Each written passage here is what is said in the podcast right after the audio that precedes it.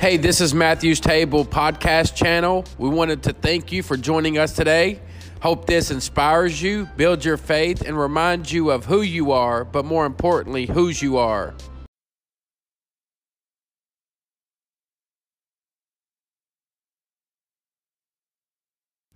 Check, check, check, check. Can you hear me?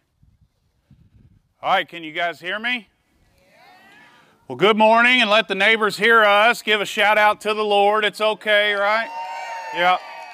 We're so happy that you guys chose to worship with us this morning. We're glad that you're here. I hope that everybody feels safe. Um, just so you know, this past week we got a new roof put on the sanctuary there. If you guys can see that, and there's a lot of uh, debris and stuff that fell and that was uh, all over the floor. We haven't had a chance to clean that up, so we wanted to go ahead and just worship out here on the lawn. It's a beautiful day. I'm glad we did. I'm going to pray and uh, we'll get started. If you guys would just pray with me. Father, we give thanks for such a beautiful day. We give thanks for Jesus Christ alone. We give thanks for what you've done with and through him for each and every one of us. Lord, I ask personally now that you be with me, that you speak through me. Um, these mornings are the mornings I don't like the most because I feel a little confident in myself, and I, I pray that away. I pray that I'm relying on you and trusting in you, and that uh, there's nothing in me or of myself um, that I point to you and give all glory to you. We thank you and we love you. It's in Jesus' name. Amen.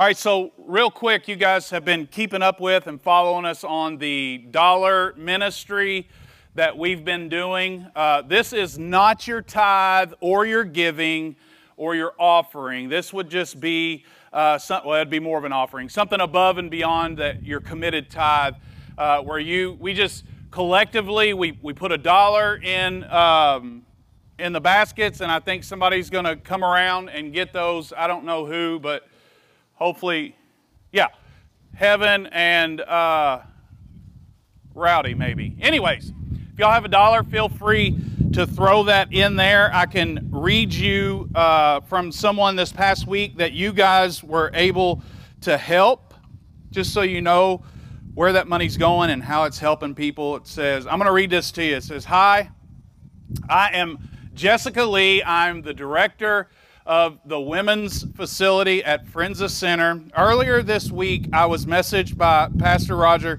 and asked if I'd had anyone that the church could bless financially. I instantly thought of Tiffany. Tiffany has some health issues that doesn't allow her to work. She's on disability. She's been patiently waiting for her disability to come through for seven months, which has put a hindrance on her being able to pay her rent, her client fees. But none of these things has kept Tiffany from giving her all in everything she does. Tiffany has the most sweetest spirit. She's willing to volunteer and help with anything asked of her. She has the most giving heart that I have ever seen. Since being at Friends of Sinners, Tiffany has grown into a woman of God whose talk matches her walk. Tiffany's so thankful for this help on her rent and thanks each of you from the bottom of her heart. So give yourself a hand.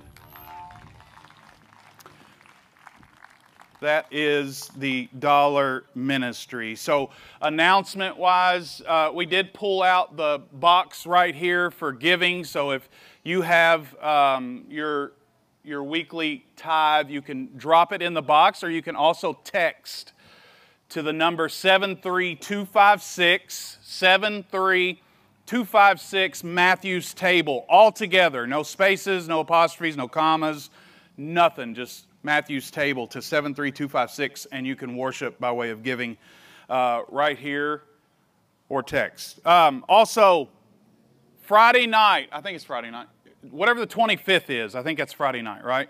There is a men's event that we're having right here at Matthew's table. So we're inviting and asking all the men here. If you were to need a ride to that event, make sure you get with James Burdett, who's standing in the very back back there. He can come pick whoever needs to come up and bring them to that event. We'll have a meal and then we'll have a speaker and we'll fellowship and we'll worship together. So we're inviting and asking all the men to join us uh, Friday night at 6 o'clock, the 25th. Uh, speakers average, but the fellowship will be great, the food will be good, and Stephen Kidd will be sharing with us on that night. Anyways, also, uh, all Matthew's Table people, be uh, watching for announcements from the Facebook page.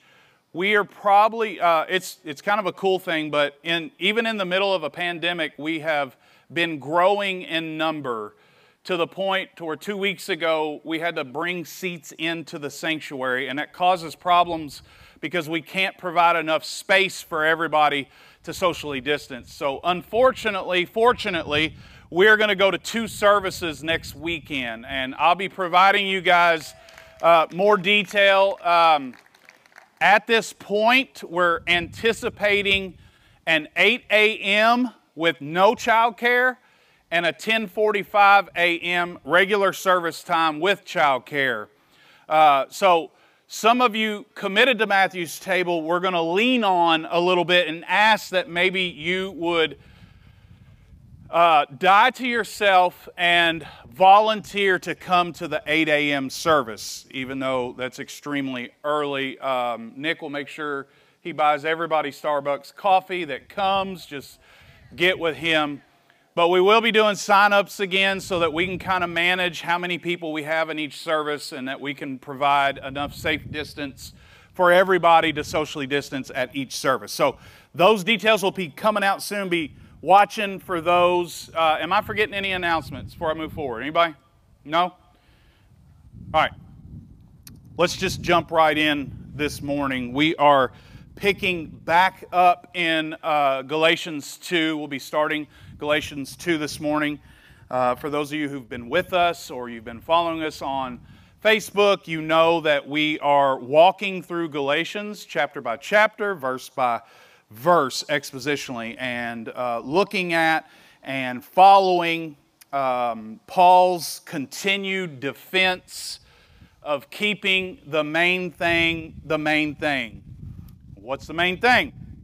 It's the good news of Jesus Christ that's rooted in and limited to grace and grace alone. I don't know why everybody's so far back like it. Is this going to mess up the Facebook line?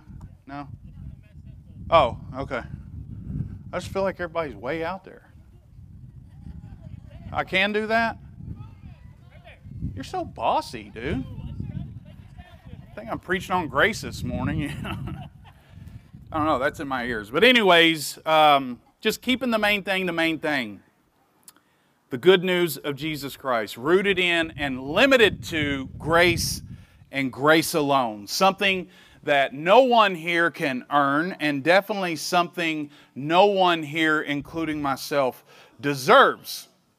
And as we'll continue to see, Paul makes a strong case that it's something that you can't add anything to.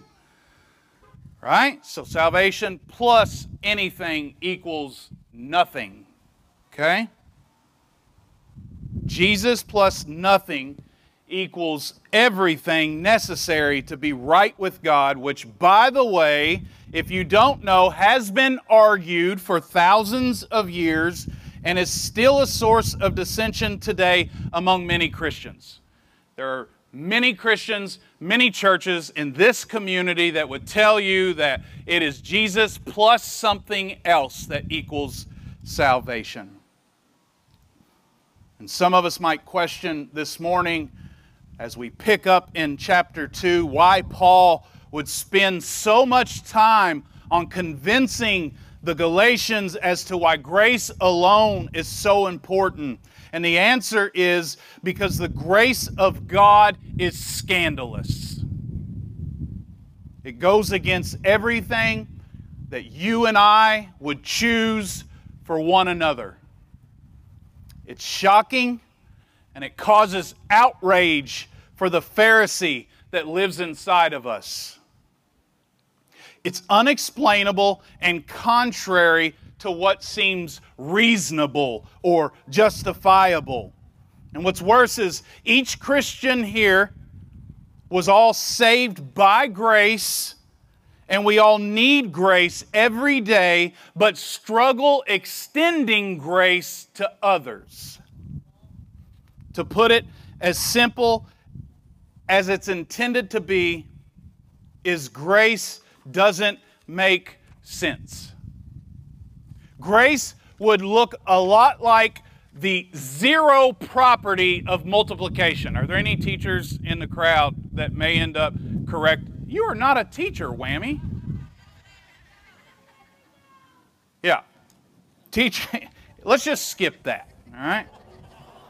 Let's go back to this. I've learned my lesson now not to ask those questions. Grace would look a lot like the zero property of multiplication. If y'all don't know what that is, that's simply 1 times 0 equals, but 1 plus 0 equals, it doesn't make sense to me.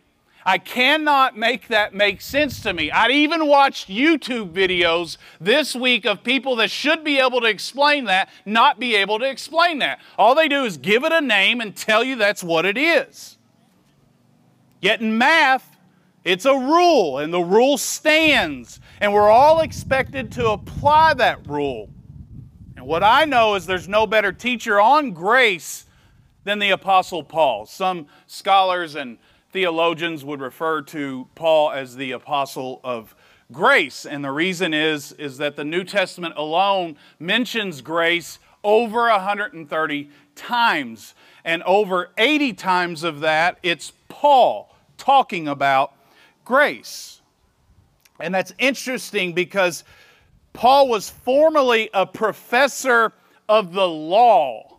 He was the Pharisee of Pharisees. He knew everything about the Old Testament law that you could possibly know. However, on the road to Damascus, he was schooled by the grace of God, forcing him to change his major and received a doctorate in grace because, and I need you guys to hear this, God's lesson plan for the believer is grace. That's what God desires to teach you the most. Okay? And school in Galatians chapter 2 is still in session. So if you would turn your Bibles to or pull up your phone to Galatians chapter 2, verses 1 through 10, and I'll read this to you in the event you didn't bring your Bible or have one with you. I know this week we're outside, so we don't have the scripture up on the screen. So I can read this to you. If y'all follow along, verses 1 through 10. Then after 14 years, I went up again to Jerusalem with Barnabas, taking Titus along with me. I went up because of a revelation set before them, though privately before those who seemed influential, the gospel that I proclaim among the Gentiles in order to make sure I was not running or had not run in vain. But even Titus, who was with me, was not forced to be circumcised, though he was a Greek. Yet, because of false brothers secretly brought in, who slipped in to spy out our freedom that we have in Christ Jesus, so that they might bring us into slavery. To them we did not yield in submission, even for a moment, so that the truth of the gospel might be preserved for you. And from those who seemed to be influential, what they were makes no difference to me. God shows no partiality, God shows no favoritism. Those, I say, who seemed influential added nothing to me. On the contrary, when they saw that I had been entrusted with the gospel to the uncircumcised, just as Peter had been entrusted with the gospel to the circumcised, Gentile and Jew, we would be Gentiles. God's original people would be Jews. Verse 8 For he worked through Peter for his apostolic ministry to the circumcised, worked also through me for mine to the Gentiles. And when James, Peter, and John, who seemed to be pillars of the church, the Christian church, perceived the grace that was given to me, that we should go to the Gentiles and they to the circumcised, only they asked us to remember the poor, the very thing Paul was eager to do. Amen. As a quick reminder for review sake, Paul's arguing against the false teachers that came in behind him. He planted the churches in the region of Galatia. These false teachers come in behind him and told the churches or began to teach a false gospel that although they'd been saved by grace through faith, they needed to also obey the law and get circumcised to be in right standing with God. So immediately, Paul teaches the one true gospel. They come in behind him and they add stuff to the gospel.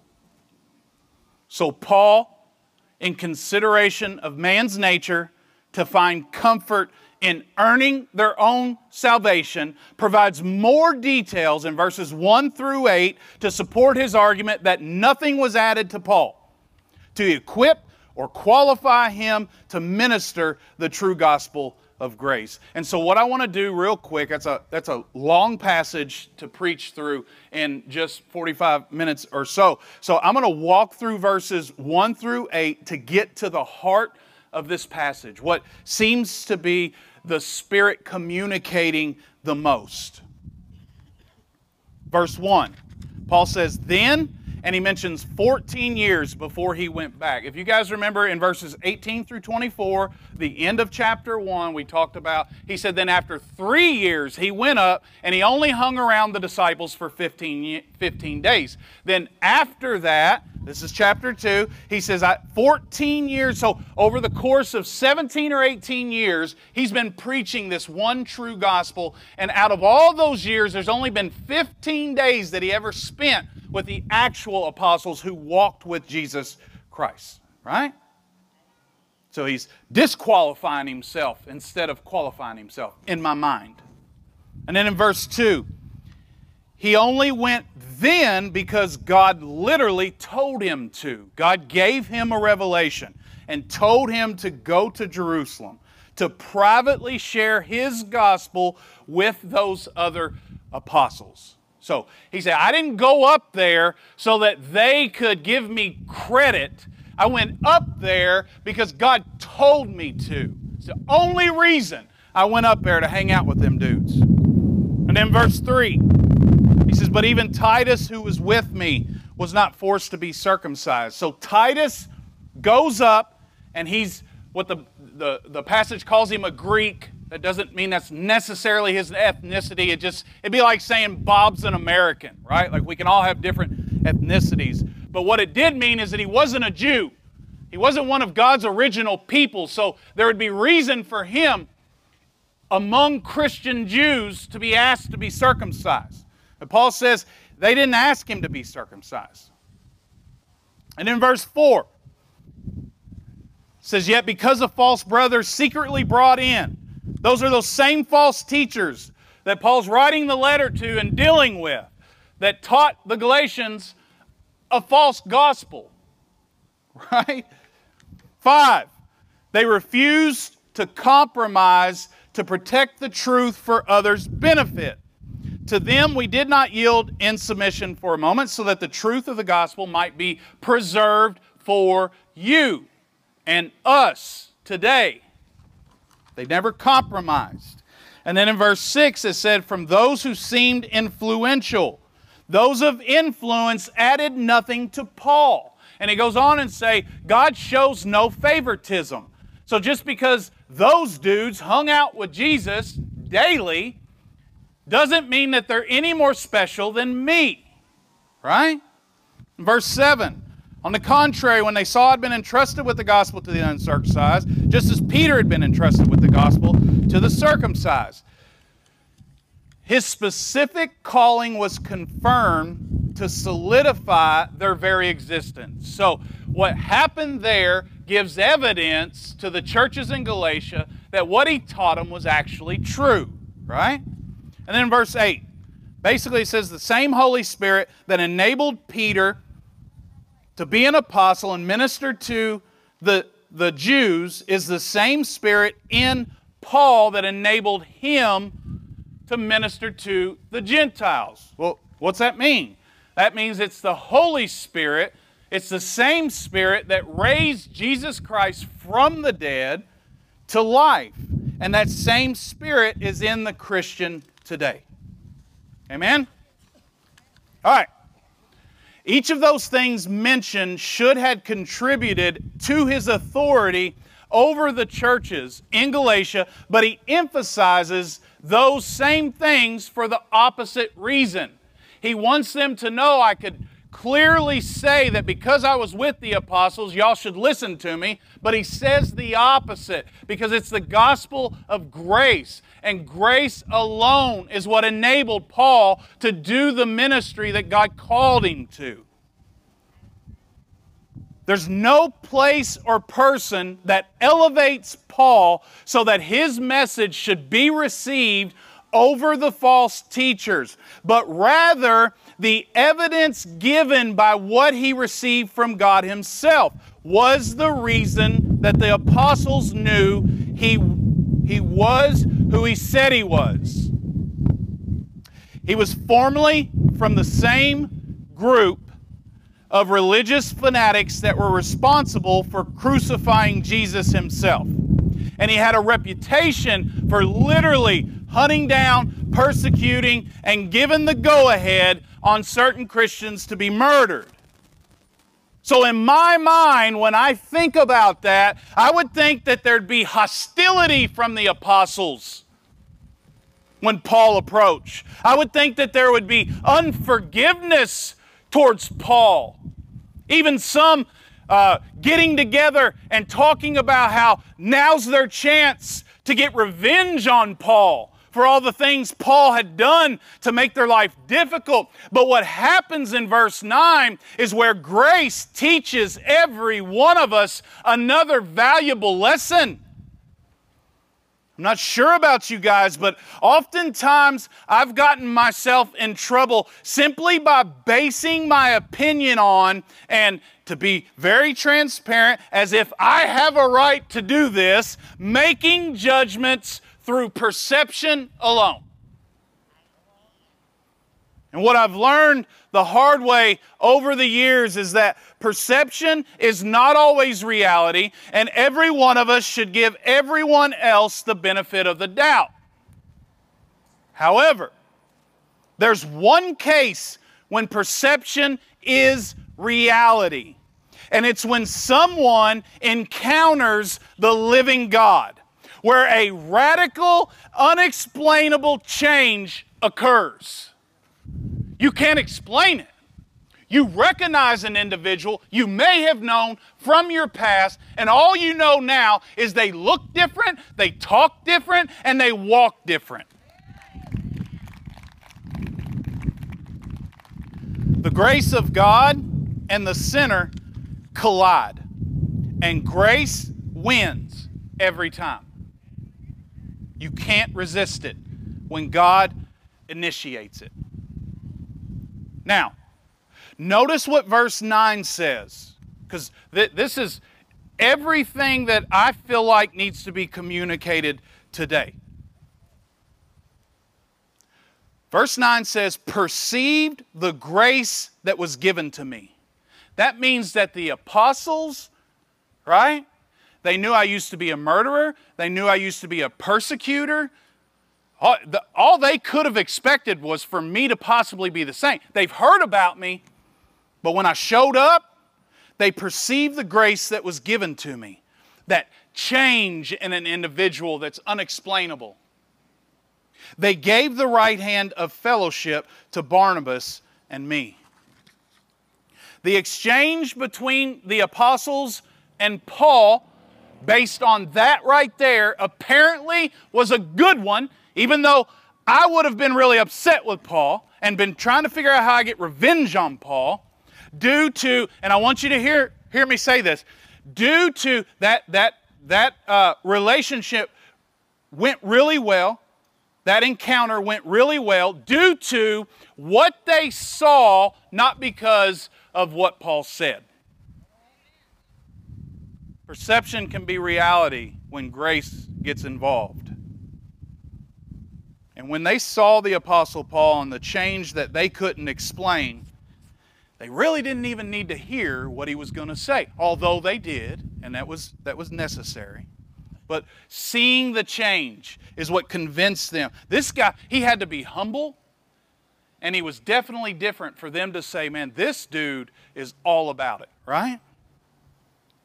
Immediately, all the possible hostility that the apostles would have rightfully had, I want you to hear me say that, they rightfully had, was destroyed, demolished, even overcome. Even overcome. All of a sudden, grace changes things so much that a person can forget everything the other person had done. That's what can happen, right? And then it connects two camps of people to serve the Lord in different places to two different people groups as one unified group of church leaders.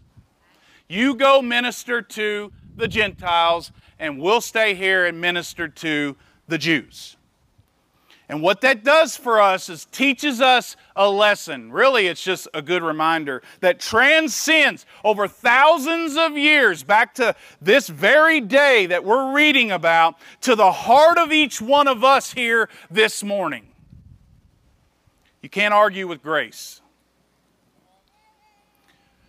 What I mean is, you can't argue with somebody who was formerly known for this and all of a sudden now is known for this.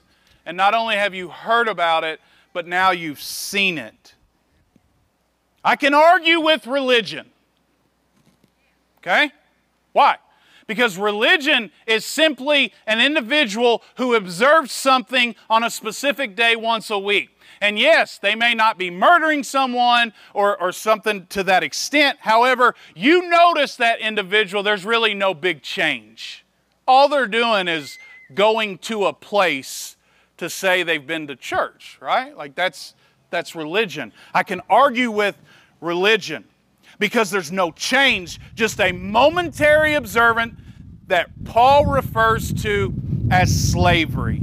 Remember when he said in verse 4, slipped in to spy out our freedom so that, that we have in Christ Jesus so that they might bring us into slavery. Anytime and, and all the time that you step out from underneath the covering of Jesus Christ, the gospel of Jesus Christ, the gospel of grace, you are stepping back into slavery and condemnation because you're outside from being underneath the blood of Jesus.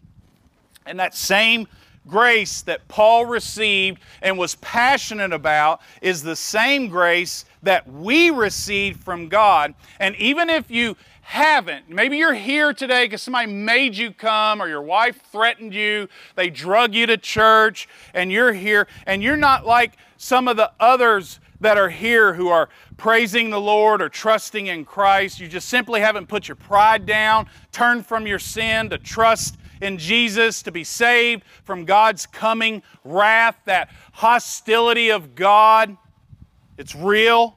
That same grace is available today for anybody here outside of Jesus Christ. But I'm going to come back to that because right now I want to talk to the children of God. Because some of us, some of us act like we skipped that class on grace. We received the grade, we trusted in Jesus, and we to pass, and, and we graduated from death to life, but we treat grace like algebra 2 as an adult and we never apply it. Right? Has anybody ever used algebra 2 yet since high school? I haven't. Right? You ever have that conversation? Like, I, I was in college and I literally wrote a paper, an argument why we shouldn't have to take algebra 2 because you don't ever use it when you're an adult. That was my argument, right? Well, that's, somehow, that's how some of us treat grace as a Christian.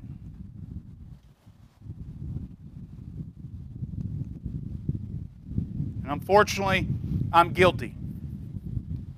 And I want to share my own experience from this past week.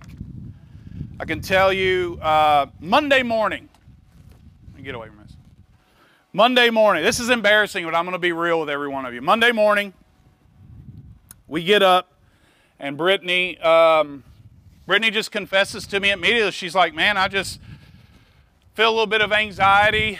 I'm afraid I'm going to have a bad day." And you know when you do that, like you think you're going to have a bad day, you typically have a bad day. So super Christian Roger decides that moment, you know, I'm going to love her through today. I'm going to I'm going to like purposely try to do things to be helpful for her because that's what I would teach other people to to do and and I you know, I don't want to be a hypocrite. So uh, throughout the day, what I'm leaving out is the backstory. My dad, who has never been to our house from Florida, decided he was going to visit this week. So not only uh, did she have a lot going on at work and uh, just you know other things, um, Hallie's school and all that stuff that she had to deal with, she also felt obligated to make sure that the home looked a certain way because my dad was coming to visit. Well, guess what? All the things that she had asked me to do the week before that, I never did because we're just totally opposite. Like, I'm a huge procrastinator.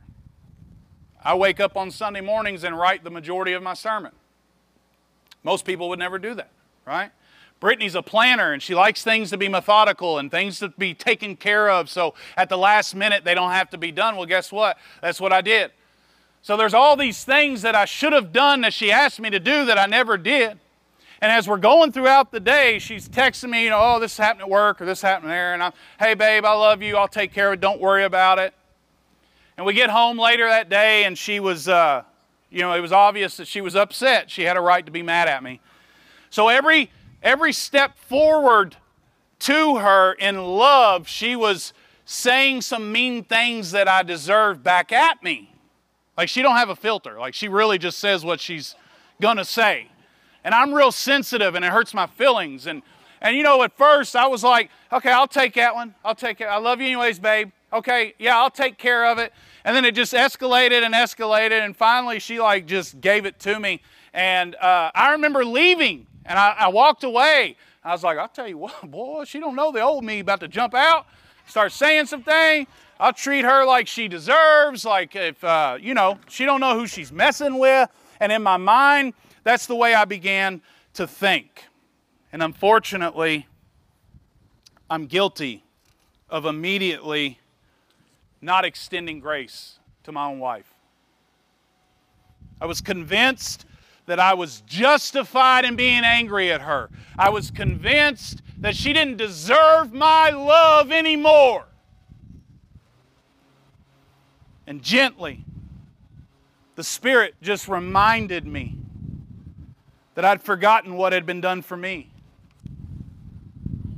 And I was choosing I had to choose to go against my flesh, and I text her and I apologize for causing her to stress. And I told her that I loved her. And before anyone thinks, well, that's, that's nice of you, hey, go, way to go, Roger, I promise you it wasn't me at all, it was all God. Teaching me once again where and how love is most communicated to other people by tearing down walls of hostility where I was beginning to build up this resentment and this bitterness and this anger towards my own wife, who I covenanted to God to love sacrificially and unconditionally, I was ready to do some stuff to her that shouldn't have been ever, you know, like say some things that I shouldn't say. I was, I was wanting to hurt her back, is what I remember thinking. And, and, and, and God just reminded me, Roger, remember what I done for you and crushed me Paul says it best in 1 Corinthians 15, verse 10 But by the grace of God, I am what I am. And his grace toward me was not in vain. On the contrary, I worked harder than any of those other apostles, though it was not I, but the grace of God that is with me. So I ask you guys this morning has God's grace in your life been in vain? Have you forgotten the unfathomable, the unsurmountable measure of grace that's been poured out into your life despite all the offenses and crimes that you've committed against God? Just this morning.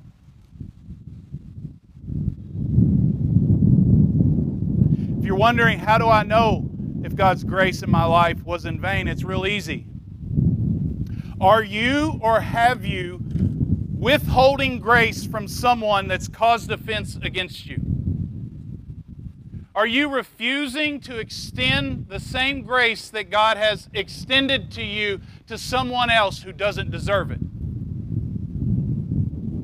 Because some of us act like the Powerball winner that hasn't went public yet. I, am assuming y'all know what that means, but apparently I've, I've researched it a little bit, but there's individuals who win like the big Powerballs, the big lotteries, and uh, they don't immediately come out at, publicly as the winner. They hide because they take time to strategically set themselves up. They have all the riches they would need for a lifetime, but don't want to share it, so they hide their winning lottery numbers until they've managed their circumstances to benefit and protect themselves. So, sure, the Powerball will provide you everything you need, but it's all temporary. I want to share another story with you. I've told you guys before. Um, I worked for Don Moore before I left there last year, and um, I was a manager, and there was another manager, and, and we were friends, and we worked together, and we had a good relationship. And I remember we were talking one day about, man, the Powerball's gotten really big. We should all go and get a Powerball ticket. And of course, I don't do that today, not because I'm saying it's a sin. I just, I just don't do it. I'd end up that guy with like hiding in the parking lot, scratching off 200 tickets, you know, hoping to explain to Brittany how I got there. So like, I just can't do those things. And uh, anyways, we were talking about winning the lottery. And I was like, man, that would solve all our problems, right? Like, that's the thinking behind the lottery. And he responds, actually, I won a million dollars one time from the lottery. I was like, get out of here. What are you doing here? You know what I mean?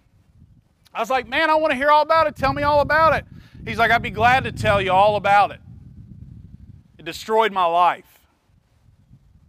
It, uh, I lost my marriage because once we got the money in, you know, it was like, hey, well, we'll buy my brother a car and we'll buy your sister a car. Well, one brother's car was better than the sister's car. So then the parents of the married couple got involved, and it was just nothing but division and dissension, and everybody wanted a piece of the money. And eventually they lost their marriage.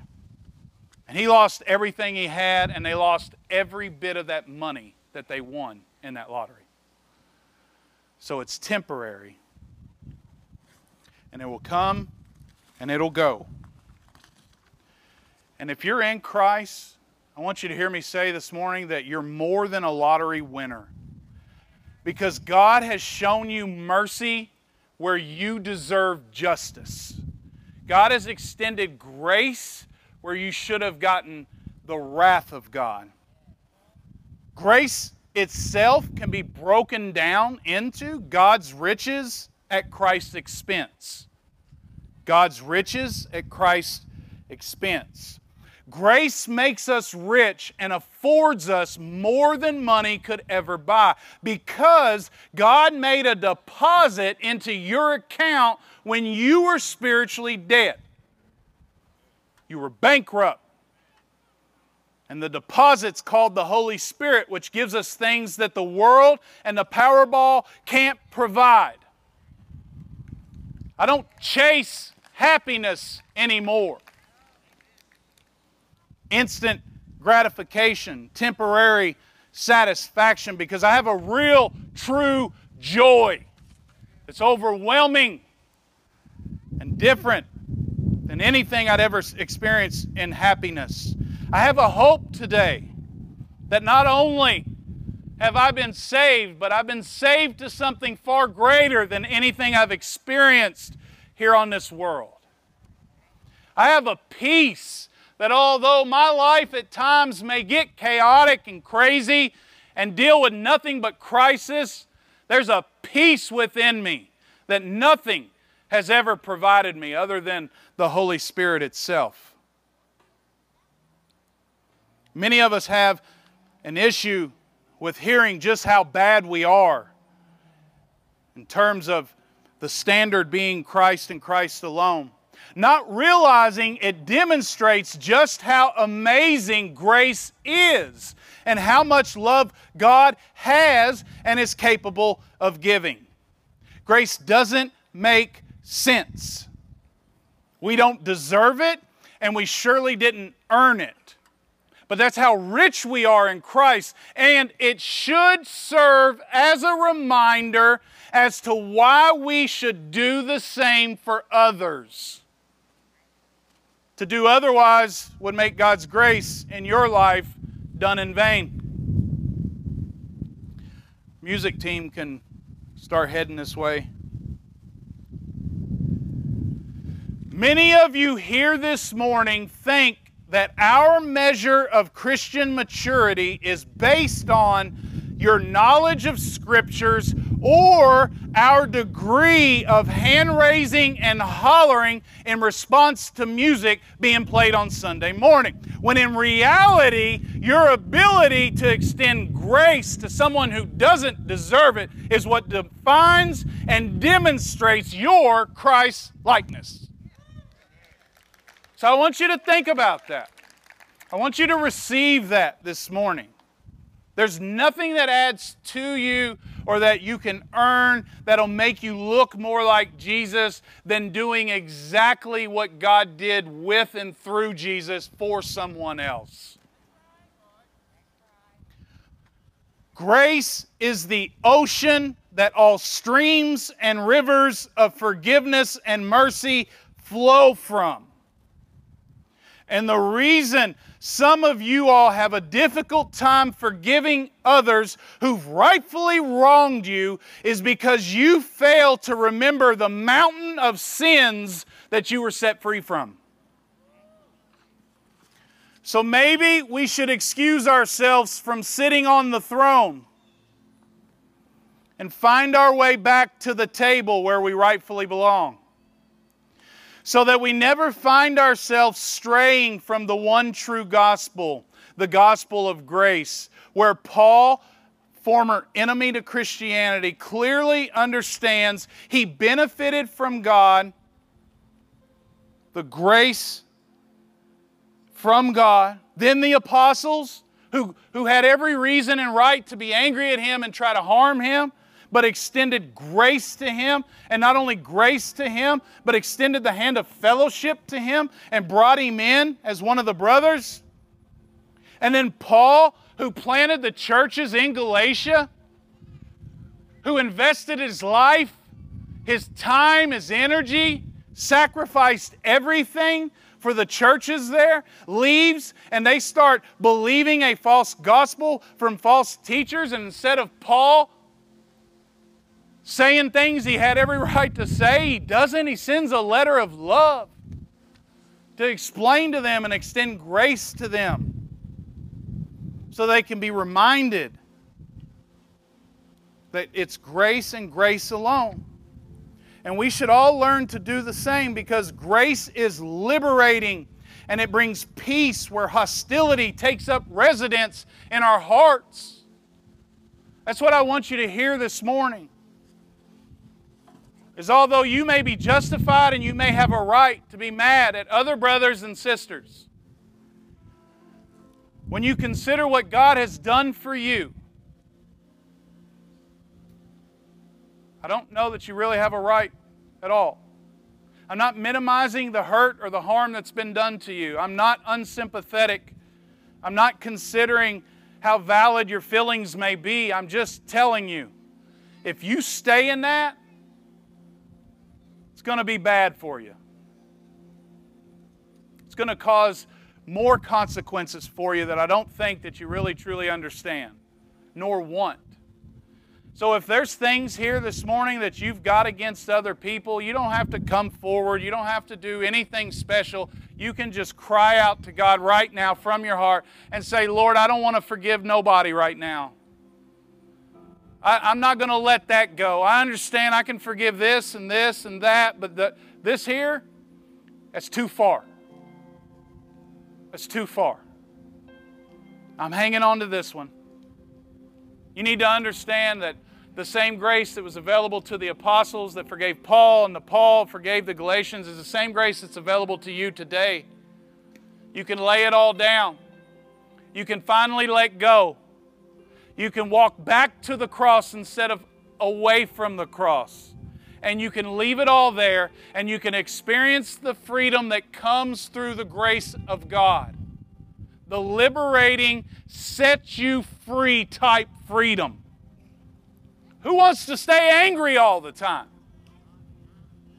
Who wants to be upset at people?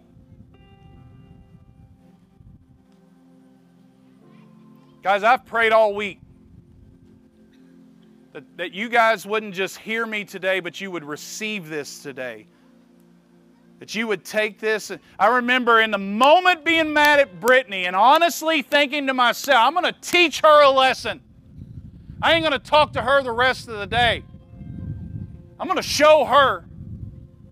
And the Spirit just, it does what it does. Like, right? Jesus said that the Spirit will come and, and it'll bring remembrance of all things that I've told you. And I remember in that moment thinking to myself, man, who am I to hold something against her? And I just, I just let it go. I text her. I said, man, I hope you forgive me. I love you. I don't want to say this right now, but the Spirit's forcing me to say this because you are worthy of love that you don't deserve. Right? It's the grace of God.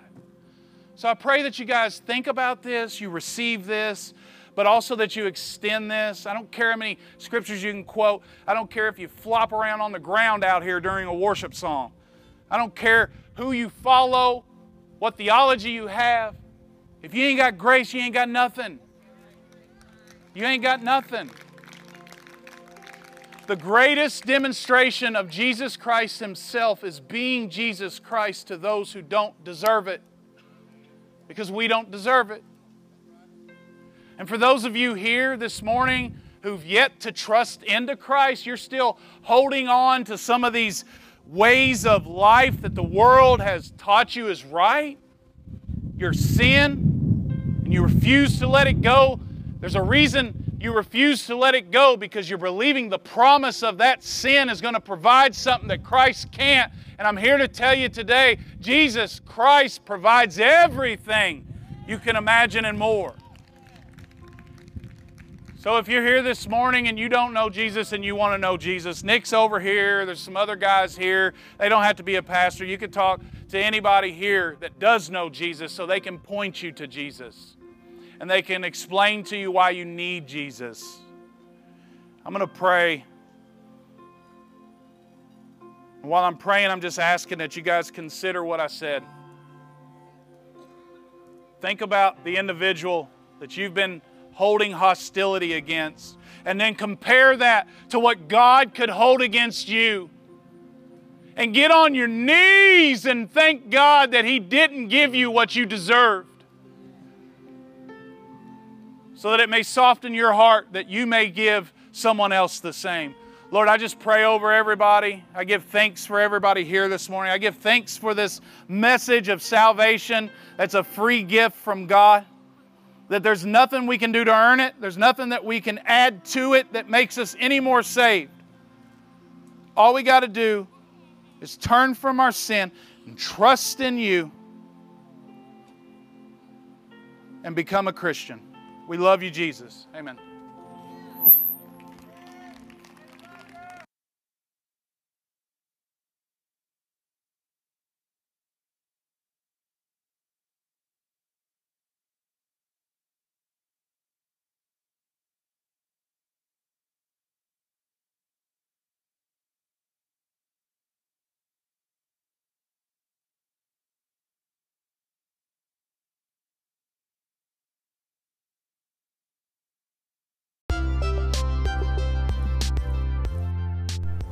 Hey, thanks for joining us today.